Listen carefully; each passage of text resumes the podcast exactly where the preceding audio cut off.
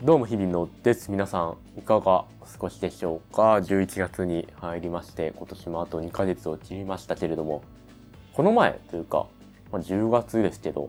Amazon プライムデーっていうのがありまして、Amazon のね、年に1回ある、大きなセールなんですけれども、Amazon ね、いろんなところでセールしてるので、いつが大きいセールかよくわかんないんですけど、一応、最大のセールと言われている、Amazon プライムデーが10月にあってね。で、相も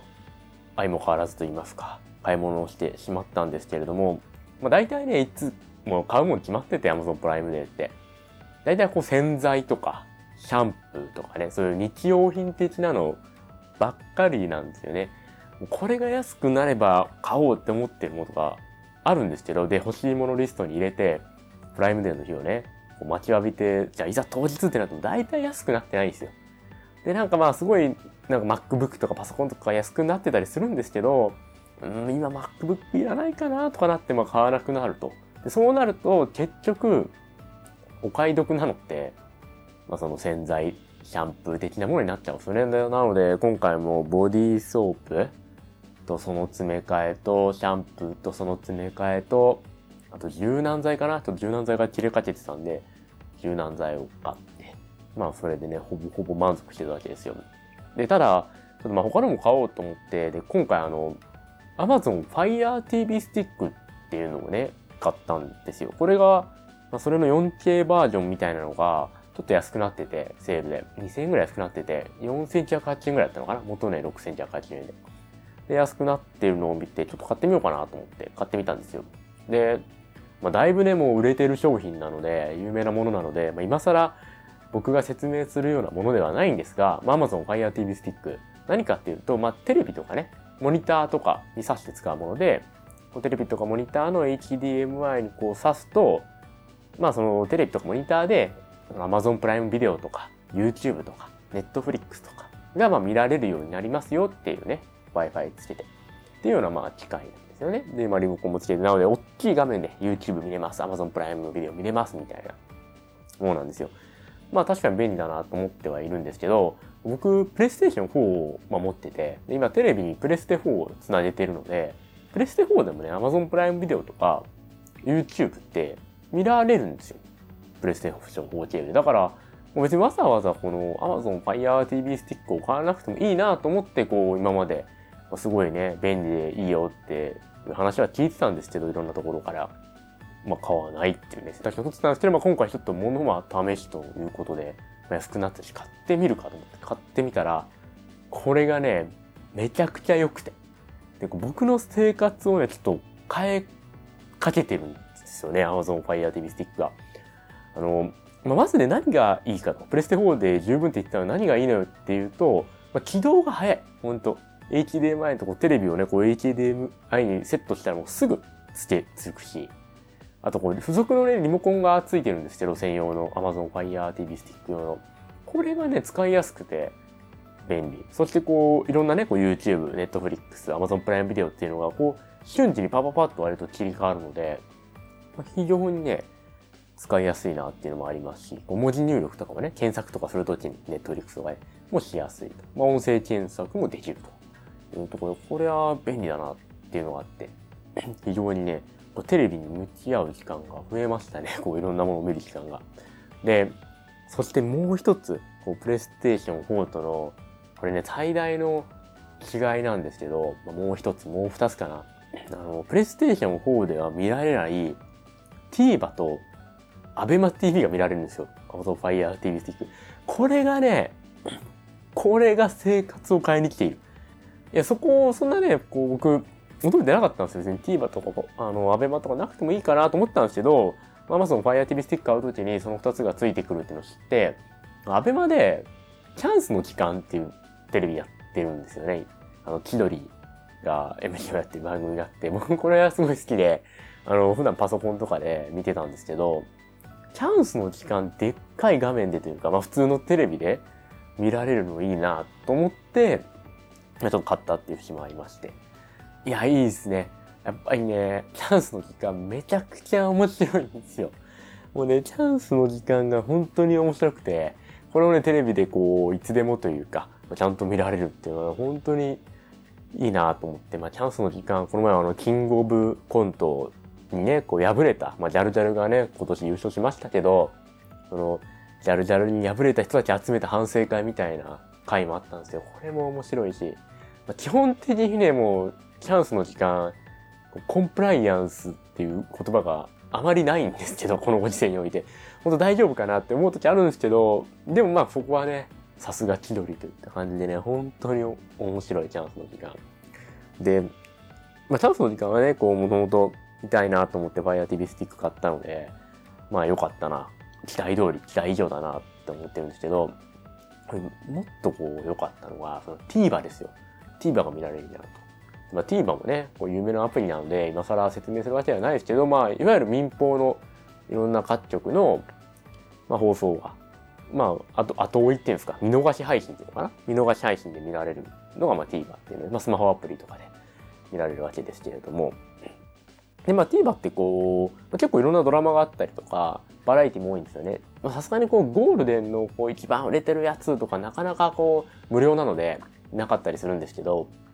結構深夜帯にやってる各局のバラエティとかは結構入ってて、僕も最近こうテレビを見なくなっちゃってたのでバラエティとかあんま知らなかったんですけど、やっぱりテレビのバラエティっておもろいなってなりました。特にねテレ朝のバラエティがすごい面白いよ。以前から見てた激レアさんとかね、激レアさん連れてきたとか、あとなんだっけ、信長なんなんっていう、またこれ千鳥のノブと、あと弘中アナかなの番組とかがねすごい面白いんですけど、テレ朝今バラバラ大作戦っていうのをやってるんですよ。これバラバラ大作戦ってこうテレビ番組名じゃなくて、こうなんていうのかな、企画の名前、バラバラ大作戦で企画があって、これ月曜日から金曜日だったかなの、平日の深夜もうだから2時とかからこういろんな、30分もないぐらい、20分ぐらいのバラエティをいっぱい放送してるんですよね。月曜日2本、火曜日2本、水曜日2本って感じで、だから全部で多分10本とか10何本とかあるんですよ。多分もっとあるのかな、下手したら。そういう感じでこう、ちょっと、YouTube 的な感じで、こう15分とか20分とかで軽い気持ちで見られるこう深夜のバラエティが量産してるんですよ。確かこの10月からというか、改編期から始まったばっかりのやつで。で、いろんなね、番組がやってるんですけど、これがね、結構どの番組も面白くて、最近ね、それを見るのに本当、それを消化するのに忙しいみたいな。で、やっぱおすすめを聞かれていろいろあるんですけど、一番のおすすめは、Twitter でもね、一時期話題になってましたけど、秋山とパンっていうね、ロバートの秋山さんがやってるね、番組なんですよ。秋山とパン。これはね、ぜひ一回、それこそYouTube でもダイジェストも見られますし、それこそ TVer 入れたらね、スマホアプリとかで、無料で見られるので、最新回だけは。ぜひね、見てほしいんですけど、いやもうコント番組みたいなもんなんですよね。ロバートの秋山さんが、こう本当に実在する、ちゃんと有名なパン屋、美味しいパン屋に行って、そのパンを食べて、食レポをするというか、ロケに行くっていうね、パン屋にロケに行くっていう体の番組なんですけど、で、実際に本当にちゃんとした美味しそうなパン屋出てくるんですよ。こちら麻布十番のとか、こちら渋谷のみたいな感じで、本当に行けば、今も行けばある、ちゃんとしたパン屋が出てくるんですよね。そっからの、さすがロバート秋山と言わんばかりのね、このコントっぷり。昔なんだっけ、秋山、昔から今もやってんのかな、秋山と市民プールっていう、ロバート秋山さんがこう、各地の市民プールに行って泳ぐだけみたいな番組あったんですけど、それとちょっと近しい匂いがある秋山とパンはね、めちゃくちゃ面白いので、ぜひ見てほしいですね。あとはなんだろうな、個人的に面白いなと思って見てるのは、会心の一芸っていう、ゲームじゃねえや、テレビ番組があって、これ、さらば青春の光がね、やってるというか、出てる番組なんですけど、さらば青春の光の、そう、番組で、すいません、ちょっと今、詰まっちゃいましたけど、言葉に。そう。さらばがやってる番組。これもね、そのゲームを作るっていうね、番組なんですよね。ほんと低予算のスマホでできるゲームを作ろうみたいな番組なんですけど、バラバラ大作戦の中で、ダントツに予算かかってないんですよ、多分。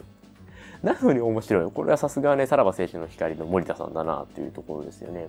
あと最近変わったのかなわかんないですけど、アシスタントみたいなのにちょっと前までダヴィンチ恐山さんっていうね方がいて、これよくネットとかも小説家なのかな、小説家でありなんかライターでありみたいな方がいらっしゃるんですけど、その人も面白くて会心の一芸っていうのすごいハマってるし、まあ、あとはかまいがちとかね、かまいたちが出てるこうトーク番組的なやつとかも面白いし、あと地味に面白いのがチャンネルね、これもっと緩めるものさんっていう、アイドル、女性アイドルの方がいて、その人の冠番組なんですけど、ちょっとねこう物静かでちょっと不思議な感じの人なんですよ、ちゃん。そのちゃんがいろんなことに挑戦するっていう体の番組なんですけど、今もやってるかな、いや何だっけ、コンビ名忘れちゃった、モンティーリンだっけ、すごい野球が得意な芸人で、高岸さんっていうね、オレンジ色のスーツ着たすごいポジティブな人いるじゃないですか。絶対テレビでね見たことあると思うけど、その人と一緒に運動をするみたいな企画あるんですけど、めちゃくちゃ面白いよね。それがチャンネル。チャンネルもおすすめだな。あとはイグナッツとかも面白いですよね。これイグジット、お笑いコンビのイグジットとヒップホップグループのクリーピーナッツがやってるイグナッツなのかな、イントネーションがイグナッツなのかもしれないですけど、いやこれもね、これはなんかすごい緩い、一番ちょっと YouTube っぽさがありますけどね、なんかすごいなんかこう男4人でちょっとしたゲームやってるだけみたいな、それをわちゃわちゃ楽しんでるのを見るだけなんで、一番こう YouTube っぽさがありますけど、なんかすごい自然に軽く見れるのでイグナッツも結構好きだし、あとなんかな、いろいろあるんですよね。他にもクリームシチューの番組とかいろいろあって面白いですけど、なんか小峠、バイキングの小峠さんが VTuber でやってる番組があるんですよ。これもねよくそんな番組忘れちゃいましたけど、なんか不思議な感覚になって面白いんですよ。なんかなんやこれと思うけど面白いっていう感じで、なんかねこれ中国にビリビリ動画っていうね、こう中国の YouTube ニコニコ動画みたいなのがあるんですよね。なんかそこでこうバズる動画を作ろうみたいな、その小峠さんとその VTuber の方が2人で作ろうみたいなノリの番組で、なんか中国文化も知ろうみたいな感じなんですけど面白い。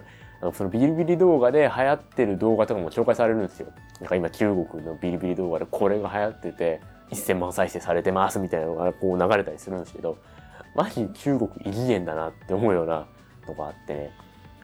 なんだってな、ネズミをねこう飼育してるなんか兄弟の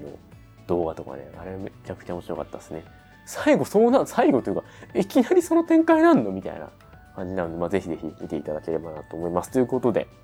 Amazon Fire TV Stick ね、生活が変わったという話でした。やっぱりテレビって面白いんですね。なんかテレビ離れみたいな話もありますし、僕も結局そのゴールデンのがっつり7時台のバラエティとかは結局 TVer でやってないから見てないんでわかんないですけど、深夜のテレビ番組ってこ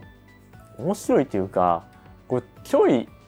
こう多分昨今のこう流れの YouTube に寄せてきつつ、こうテレビの良さも残しつつで、なんか今一番いいとこ取りができてる雰囲気もあって、なんかすごい面白いんで、ぜひぜひ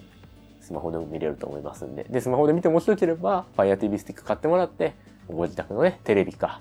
なんか、モニターかなんかに挿してもらえれば、大きい画面で、普通にテレビみたいな感じで見られますので、というところで、ぜひ買ってみてくださいということで、それではお疲れ様でした。ありがとうございました。日比野でした。またどこかでお会いしましょう。